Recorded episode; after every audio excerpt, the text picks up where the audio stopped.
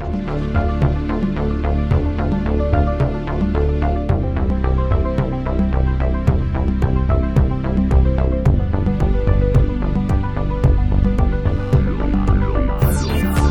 everybody, and welcome to another exciting episode of Adventures in DevOps. I'm your host for the day, Jonathan Hall, and here in the virtual studio, after much time away, we have returned our wonderful co-host, Jillian. Hi, Jonathan, and thank you for the nice intro. It's good to be back. We missed you so much. Oh, thank you. I missed you guys too. Aw. Today, unfortunately, Will had to run. He may join us later if uh, he's done with, uh, I guess he said he had an incident or something at his day job. The sad part about being employed is sometimes you have to run away. But maybe he'll join us and maybe not. We'll see if we get a pleasant surprise before the show's over. Hey, folks, this is Charles Max Wood from Top End Devs. And lately I've been working on actually building out Top End Devs. If you're interested, you can go to topenddevs.com slash podcast and you can actually hear a little bit more about my story about why i'm doing what i'm doing with top end devs why i changed it from uh, devchat.tv to top end devs.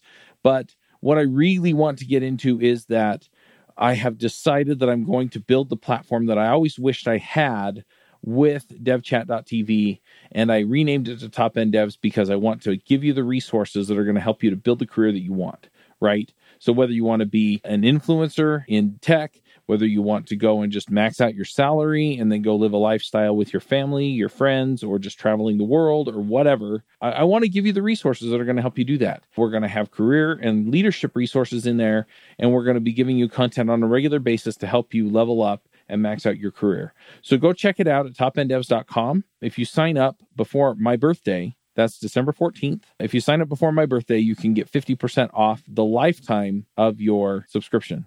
Once again, that's topenddevs.com. So today, I think we should talk about learning things. What do you think about that, Jillian? I think that sounds good. I think it's a very important skill set when you're in a technical field. You're always learning something new. I'm very rarely working on like something that I feel like, okay, 100% up and down. I know this, you know, like the way that I used to know my multiplication tables or something like that. So yeah, Right. I think that's a great topic. Three times five is eight. oh, I don't, I don't even know. So you know, so like I thought multiplication tables because this is the kind of stuff that my kids are doing, and they keep asking me these kind of questions, and I'm like, Uh-huh. guys, I don't know. I have a computer that does this for me. Their teachers do not like that answer. Like they do not like that answer at all. But you know, that's you when, know, when I was, what- uh, this probably is true for you too, but you know, when I was in high school trying to use a calculator, the teacher would always say, "You're never, you're not going to have a calculator everywhere you go." Well, jokes on them because we all have calculators everywhere we go now.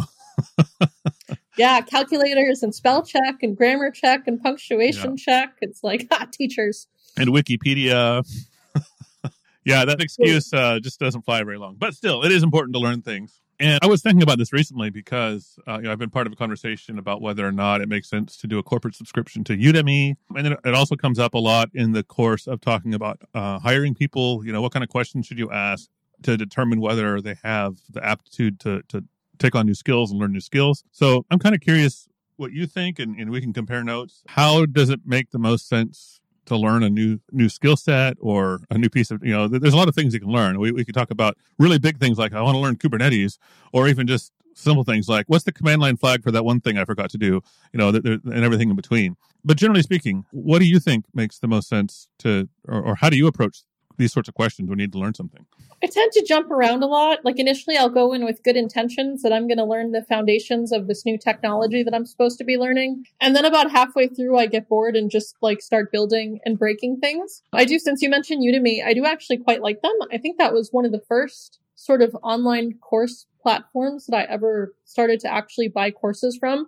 I do have to say though that I part of that is that I really like their price point. A lot of times their courses go on sale for like ten dollars. So even if I Mhm. only pay attention to two or three of the lessons, as long as I really got something out of those lessons, I'm like, okay, you know, this this was worth the like ten or fifteen dollars or whatever I paid. I'm not sure what the business pricing is and kind of the how to balance how much value you're getting versus price. But um, but I do Mhm. actually really like that platform. They have a few really good courses that I like for like data science and machine learning. There's an instructor there named Jose Portilla. And some of the instructors on there have really like made this, you know, like their whole business. They take it seriously. They have TAs. It's a pretty well run platform. So I do a lot on Udemy. And then I also generally try to keep current. I haven't been doing as good of a job with it lately, but um, generally to keep current, I actually really like subscribing to different mailing newsletters. And a lot of times I'll just like find a blog that's something, you know, where somebody is writing about some very niche topic of like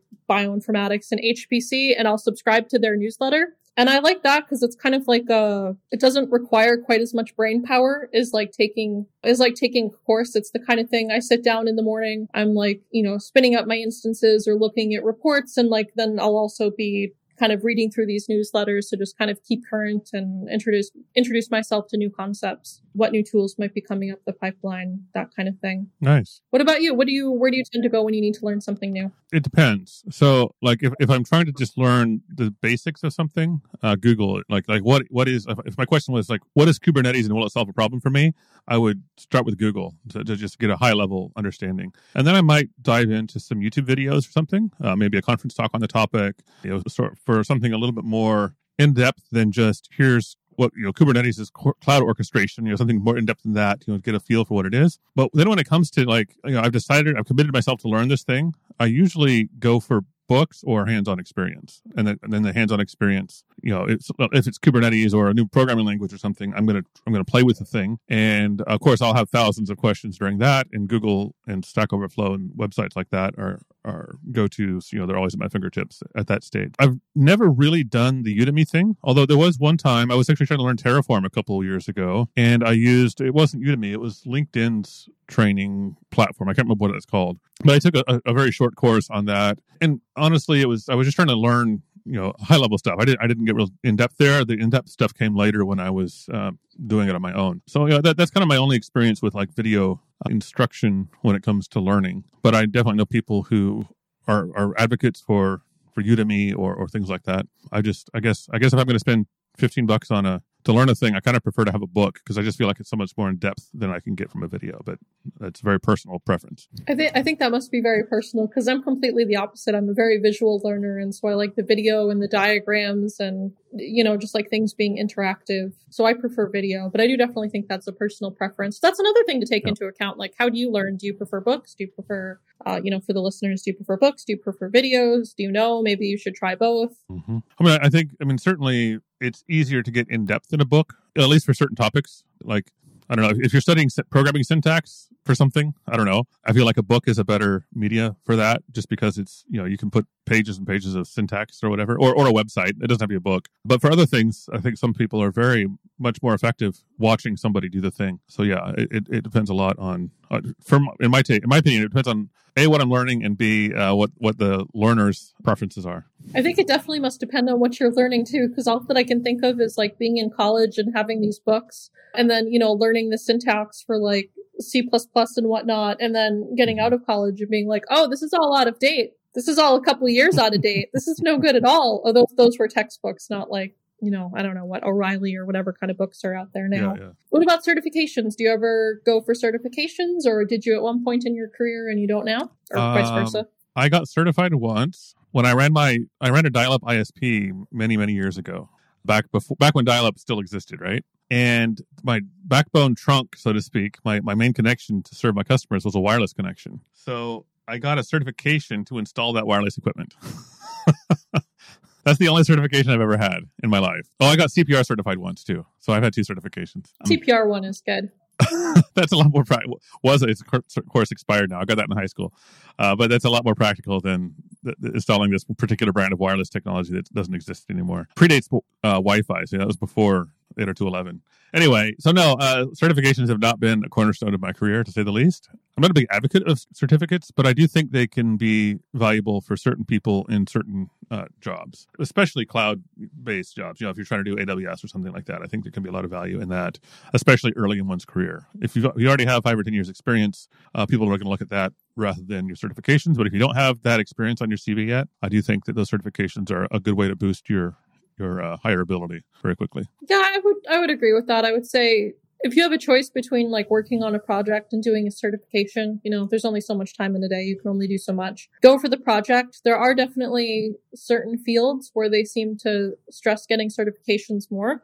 So like, for example, when I worked in IT, they really, they really wanted you to get certifications. I don't know how much of that was like, we have budget allocated to continuing education and you had better use it because we don't like having unspent budget and how much of that was real. But I mean, you know, it was good. They very nicely paid for me to get some certifications and I got them and they, they did really seem to kind of press on that. That was also a lot earlier in my career. That was like, you know, the first like four or five years that I was working as a professional in the field, I suppose. Um, I haven't had anybody ask me about any kind of certifications in quite a while. I think I was asked like once if I was certified on AWS and I was just like, no. And that was kind of the end of that conversation. But mm-hmm. I don't, you know, I don't know if for jobs and things, um, I also haven't like applied for any kind of job in years now. So I don't know if that's a thing that, you know, if you go and you apply in certain fields, they want to see that you're certified in the cloud. I just don't know. Yeah, I don't know. I've never have not having certificate certifications means that I have not applied for jobs that require it. So I, I, just kind of brush over those. So yeah, I'm not I'm not the best one to answer that question, but I I do think that I don't know if it's a hard requirement, but see, even if it's not a hard requirement, especially if you're new, I do think that having a certificate will show that you have a certain amount of knowledge that you couldn't otherwise prove. You know, it's it's hard to prove that you have knowledge by playing with Kubernetes on your Raspberry Pis in, in, the, in the basement.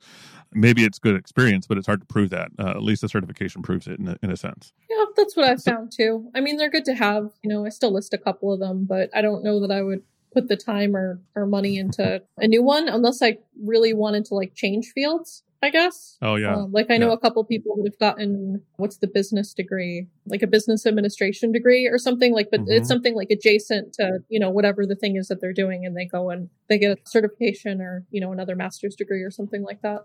Yeah, sure, sure. When so, I mean, aside from Udemy, uh, have you tried any other of the video-based platforms? And if so, have you had any? What's your experience? I have only tried Udemy, and I did one of the certifications through Udacity. Mm-hmm. I did really like the program on Udacity. I think they've restructured them since then, but the one that I did was a machine learning engineer, which was kind of like a, a mix of, it was basically like data science and machine learning on the cloud. So it was a nice mix of things. And that was just a really good certification. That was actually, that was in my last job and they were still, they were a little bit less like, we want for you to do certifications. Like when I worked in IT, they wanted for you to do at least one or two a year. And then in my last job, I think they wanted for you to do like one like every maybe like two to three years just to stay current. And so mm-hmm. I did that one. It was, I mean, it was really good. I really liked the program. I thought they did a good job. They had like projects and then you, you do the projects and you submit your work and then you get an actual, like an actual like person grading the assignments and giving you feedback and you have to get like to a certain level before you know, before you pass and you get the certificate. So it's a little bit, it's like a little bit guided. It's not completely self-paced the way that you know, Udemy courses. Like for most Udemy courses, you go, you can sign up at any time and it's completely self-paced.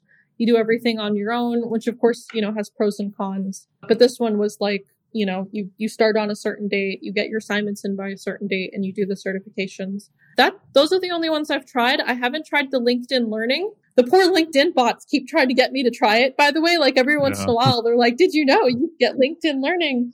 And I'm like, oh guys, I'm sure, you know, I'm I'm sure that it's great. I just I just don't want to. Um, I'm good. I'm good mostly with YouTube. And then, yeah, mm-hmm. very occasionally I'll go to Udemy and get something. How do you decide when YouTube isn't good enough and that Udemy makes sense? Generally, if I want to go deeper on a topic or if it's, if it's a topic that I'm like really not familiar with, so I think one of the last ones that I took was a course in using AWS Amplify, which is like an AWS, I suppose you could say it's like a full stack framework for building web applications. And I don't do a lot of web development. So it was kind of, it was like new enough that I was like, okay, I kind of, I want, you know, I want like a background and somebody holding my hand a little bit and like giving me assignments and having like more in depth lessons and giving me like lots of they give you like the solutions and the code and all that. So I think that was the last one that I took. And so, yeah, I think that's generally my distinction. If I'm really, really unfamiliar with it, then I like to go and take more of like a course style or something that's just generally going to be more in depth. It's the same thing when I did the certification. I was still pretty new to both the cloud and the more kind of like modern day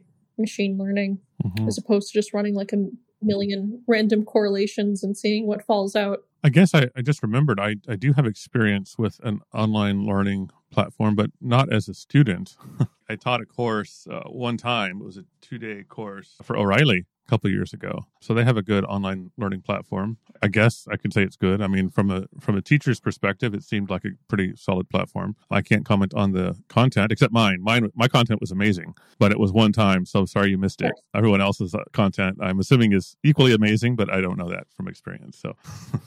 Actually, um, no, that reminds me. I did take an O'Reilly course once. I took like their yeah. Python certification or something, but I did it right after my youngest was born, and I I don't remember any of it because there's like a six month gap in my memory there where oh no, I don't know, like the world could have imploded, and I don't think I would remember it.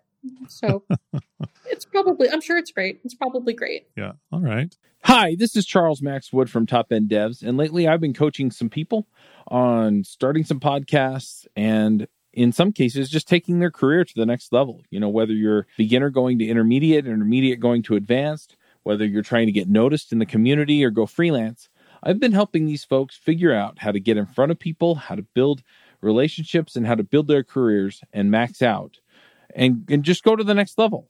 So if you're interested in talking to me and having me help you go to the next level go to topenddevs.com slash coaching. I will give you a one hour free session where we can figure out what you're trying to do, where you're trying to go, and figure out what the next steps are. And then from there, we can figure out how to get you to the place you want to go.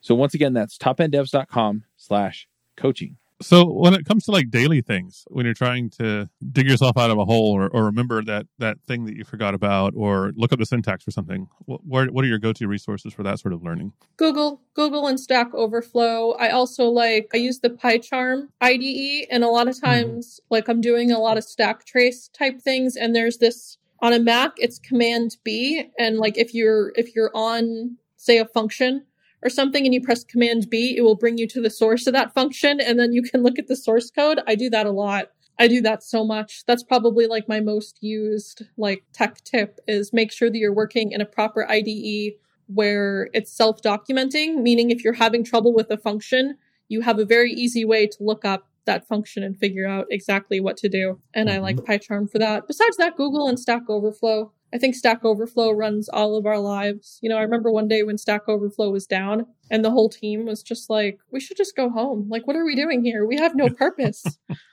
yeah, which is worse, when Stack Overflow goes down or when GitHub goes down? I think Stack Overflow actually, because Stack Overflow is probably, you know, like Stack Overflow is like, I want an answer now. Whereas Git mm-hmm. is like, eh, you know, like whatever. I can I can push it in an hour or two, and I have a lot of the source libraries on my computer anyways. So I would I would say Stack Overflow is a more immediate problem. All right. I was having some frustrations with GitHub today, which made me think of that. It wasn't down. It was just I think they had some servers out of sync because my notifications would show old notifications I had snoozed three hours before and stuff like that. Um, I turn all my notifications on GitHub off. All of yeah. them. There are so many. I belong to like a lot of repos, and I'm just like, no, guys. If, yeah. if it's that important, somebody will email me or contact me directly. What what other angles can we take here? I mean, I, I guess I could answer the question too. You know, I, I, rely, of course, on Google and Stack Overflow, and uh, since I'm a Go developer, I, I depend on the Go, the online Go docs a lot at pkg.go.dev. That's the equivalent, I think, to your PyCharm IDE documentation there. And each language, of course, has their own documentation ecosystem. So, yeah, the, the language documentation for the language I'm using is is usually at my fingertips. Yeah, so I guess that's kind of my answer to that. Do you have any any resources you use for like bigger topics? But you know, I don't know, like do, do you follow any bloggers or maybe YouTube channels or anything, you know, to, to sort of keep up to to speed on certain things? So I follow um, a publication is that what they're called on medium that it's one mm-hmm. of these i suppose it's like a journal that multiple people can submit to so it's not just any one person um, anybody can presumably submit their blog article to towards data science and it gets accepted or not like there is a group of moderators that gives the final uh, the final yes no but it tends to be fairly broad and it has you know topics surrounding um, data science machine learning and also a lot of like how that intersects with cloud computing. Those are yeah, that's the main one that I do and there's another one on Medium. I don't know, something something about startups that I like. I kind of always like keeping up with that. Um, a lot of these I kind of just like to keep up with what's on Twitter. Like I'll check Twitter once or twice a day and see you know like people that I follow if they've released new frameworks or if they have new updates to the frameworks that are there. Yeah, those are the big ones for just kind of like coffee. I don't like, so I, I like to separate out a lot of my learning into when I have sort of a lot of brain power and when I don't. I think that might be like the parent in me too. Like, how much sleep did I get last night? Really, what do I want to be doing here? And so I like, you know, like blog posts and sort of like coffee reading kind of for that kind of time. And then if I really have to dig into something, um, that's typically when I'm on Stack Overflow or maybe even taking a course, YouTube videos, like really like getting getting my hands dirty with okay, what what exactly are we doing? What about you? Because you keep up with a lot of the um, you probably keep up on more like DevOps topics, which is kind of awful considering that that's the topic of the show, than I do. Are there any particular like newsletters or, you know, bloggers or anything like that that you follow? Well, the, the main thing I follow, of course, is this great podcast called Adventures in DevOps. I learn all, most of my DevOps stuff there. Of course, as you should. Although I haven't learned as much lately since the Jillian host hasn't been on the show as much lately. I know, I know, but it's okay. I'm back now. She's Don't back worry. though, so It's so all- we're good to go. All behind us. Well, so I don't I don't follow DevOps specifically, but I in a broader sense I follow Dev and Ops. Maybe there's a, I mean there's a few bloggers I suppose I follow. I follow Kent Beck, who's who's more known for software development than for for DevOps, so to speak. Dave Farley, he has a YouTube channel which is great. It's very DevOps centric. Uh, it's called Continuous Delivery. Have a few others I follow on LinkedIn, so you know I, I tend to see a sort of a mix of different people's posts there. There's a website I like to follow called it will never work in theory.org, which publishes or links to published academic research related to software development. So it's it's not your typical echo chamber of write clean code and, and that sort of thing, which which is maybe fine, but it, you know it's, it's actual academic research on topics related to software development. So it's, it's kind of refreshing um, place to go for that. What else? I really like. There's a few YouTube. I should say there's a few conferences that have YouTube channels I like. Um, Lead Dev is one. GOTO is one. Yeah, I used to be an avid follower of Joel Spolsky, but he doesn't really blog anymore. So I don't know. There's a lot of people I read. Will's YouTube um, channel too. which one? Plug that. Will's YouTube oh yeah, channel. Will's YouTube channel. Yeah, DevOps for developers. It's a good place to go. And of course, Yes, my YouTube that's it. channel, if you're learning Go, is a good place to go. No pun intended. Yeah, I guess. I mean, I don't know. I I, I, I tend to pull in a lot of information from a lot of places, so I, I can't like point to a specific set of people I follow because I'm I'm always trying to find new information because you know I write every day, so I'm trying to find information that I can you know inspiration to write about. So I just kind of keep my eyes open for stuff everywhere, and a lot of that comes from LinkedIn and Slack conversations. I'm on several Slack groups where I, I talk to people and ask questions and stuff like that. I guess Dev.to another is maybe a site. talk, we didn't cover. Yeah, yeah, we could talk about that. Hmm, Um, I, guess, I guess Dev.to would be one to mention. I, I write there. I don't read a lot there because it's usually for more beginners than, than I am. So I, I don't find a lot there that I feel teaches me. Although uh, sometimes Google gets me there, and, and that finds you. I find useful information there. But a lot of people really like to read that uh, Dev.to. So yeah, do you want to talk about Slack? Yeah, actually, that that did remind me that I do belong to a couple Slack channels, and that's actually been another really good like I need information now kind of gateway is being in on these Slack channels. There are a few for like a few different frameworks that I use heavily. Um, there's one that I belong to that it's called Bits in Bio, and they're like very much the bioinformatics cloud space, and that's been a really fun one to belong to. There's like a lot of nice people in there. So if you're in kind of like data science on the cloud, that one might be interesting for you. There's one called they go by Cloud Posse sometimes and SweetOps the rest of the time. They publish like a ton of Terraform recipes that I kind of steal and use all the time. I'm very grateful that they're all out there and all open source and that kind of thing because I really rely very heavily on them. And sometimes if I have a question on them, I will just go into their Slack channel and be like, I can't get this thing working. And then like immediately somebody answers me. And it's fantastic. So I'm in there a lot those those are the big ones. And then i'm also in one for some kind of like data science specific frameworks. Like there's one called prefect which is a workflow orchestration manager. And it's interesting because it's one of these tools that like you need to write code but then to deploy it you also need like a pretty deep understanding of you know a cluster an hpc or a kubernetes cluster or something like that.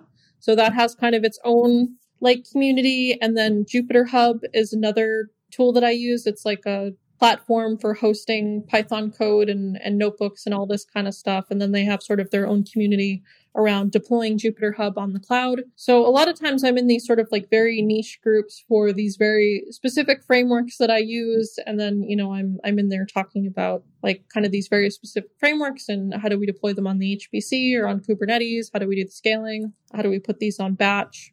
All that kind of thing. I also tend to follow the AWS documentation and they produce these things called labs, which are these sort of like standalone, like static documentation websites that sort of guide you through a particular problem. Like there's one that I've been on kind of constantly that uh, deploys this tool called GROMACS, which does like it does like protein predictions and things, or molecule predictions rather. But it's one of these softwares that you don't just have to know the software; you have to know like how to scale it out on the on the cloud because it needs to be scaled out like among multiple computers and and AWS has a really good lab on like kind of going through like okay these are the steps and these are how you do it and all that kind of thing. So it's really tends to be like sometimes I'm just like oh Helm I forget the flag for upgrade you know like what is it and I'll go Google it but a lot of times I'm really like looking for these very specific frameworks and this kind of thing that I'm stuck in. So I don't, I don't know how generally applicable it is to the rest of the listeners except for all the tools that I just mentioned. You know if you use those too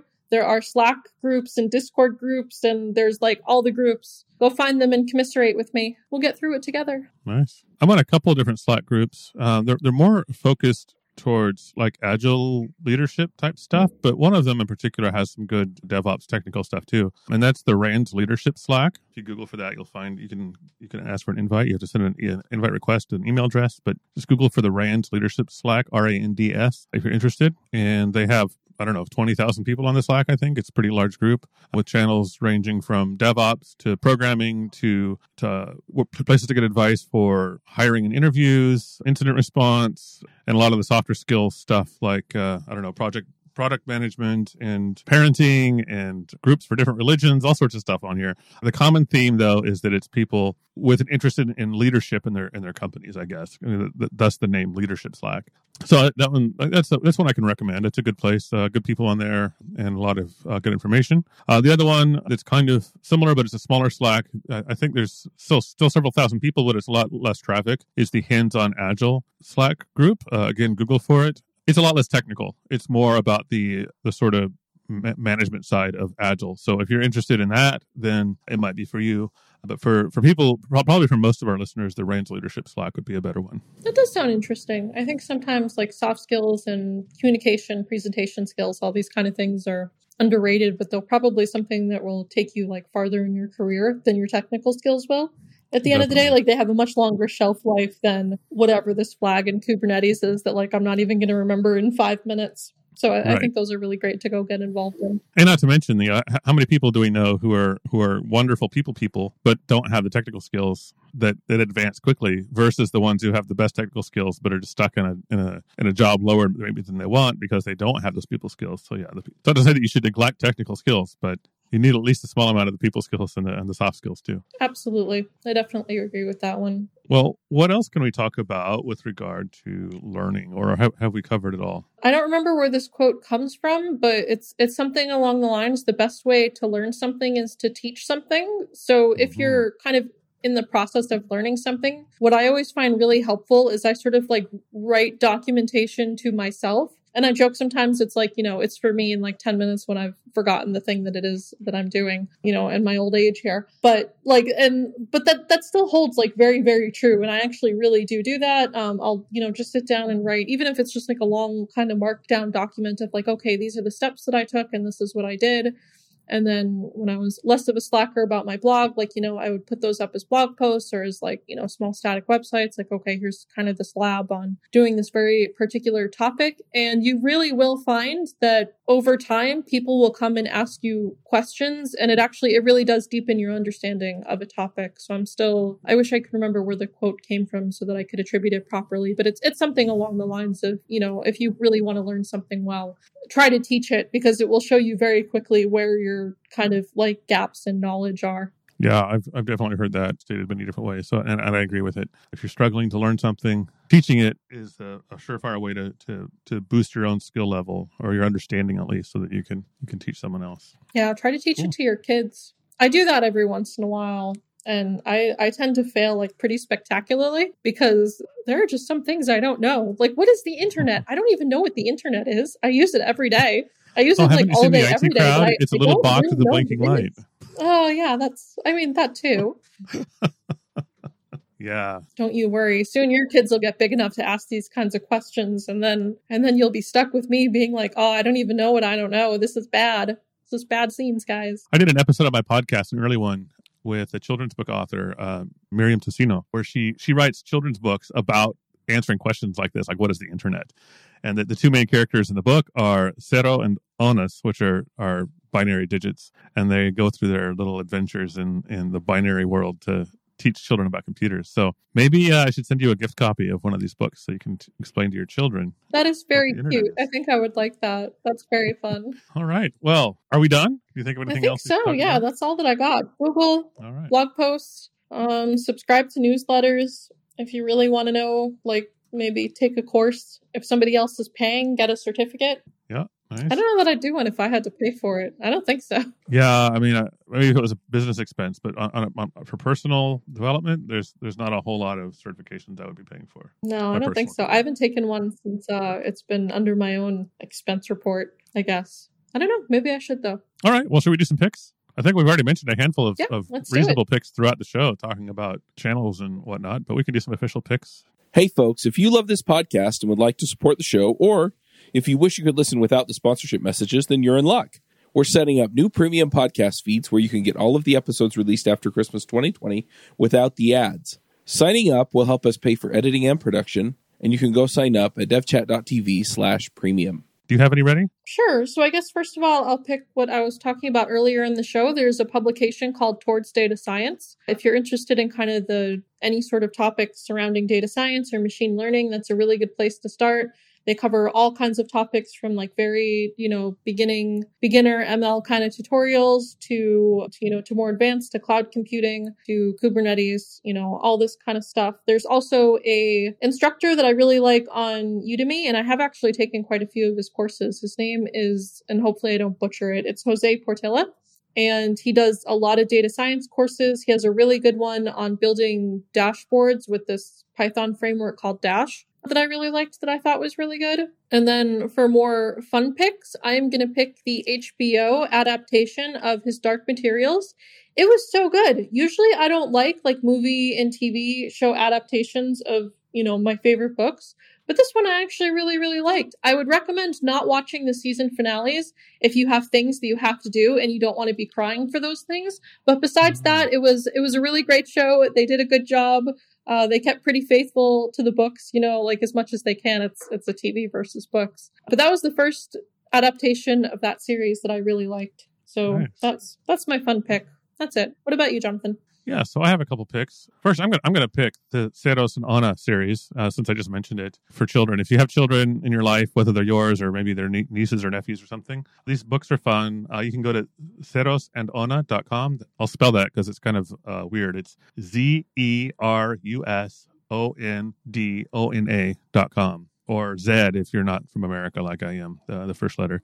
Uh, but yeah, go to zerus and ona.com and check out the books. I think there's three available, and they're available in many languages. The first one, at least, is in English, Spanish, Dutch, German, and French. So that covers a large portion of the world's children that can read this these books. My second pick, I, I've picked it before, but it's really relevant to the topic today. It's a book called Commitment. It's a it's a uh, graphic novel, but they introduced the topic uh, or the concept of a knowledge option, which is really relevant to the to our topic. Uh, it's basically the idea of learn enough about a topic to know how long it will take you to learn more about the topic and then stop until you need to know more about the topic. And, and that's just one of the concepts in the book. The, the book is really more about managing risk in projects. In fact, that's the subtitle. The, the full title is Commitment, novel about managing project risk by Olav Maassen. So check that one out. Like I said, it's a graphic novel, so it's it's actually a really quick read because it's basically cartoons, but don't let that fool you into thinking that it's a children's book or a non-serious topic. It's actually a really good uh, business book. And my my fun pick for the week, uh, I haven't done three picks in forever, but my fun pick for the week, we just finished watching the uh, the current or most recent episode, or most recent season of Star Trek Prodigy, which is or not. I'm sorry, I said the wrong one. We were watching that too. The one we just finished watching though was Lower Decks, Star Trek Lower Decks, which I really like. If you like Family Guy or those sorts of cartoon shows, and you like Star Trek, you'll enjoy this. It's basically a Star Trek show that makes fun of itself. They make fun of all the silly gags in Star Trek, and that everybody wears ridiculous looking uniforms and things like that. So it's funny. Half hour episodes. Uh, I think it was season three just finished. So that's my third pick Star Trek Lower Decks. And I guess that is a wrap. Cool. Anything you want to add, Jillian, before we sign off? Nope, I'm good. Okay, great. Hope to see you all here next week. Until then. Bandwidth for this segment is provided by CacheFly, the world's fastest CDN. Deliver your content fast with CacheFly. Visit C A C H E F L Y dot com to learn more.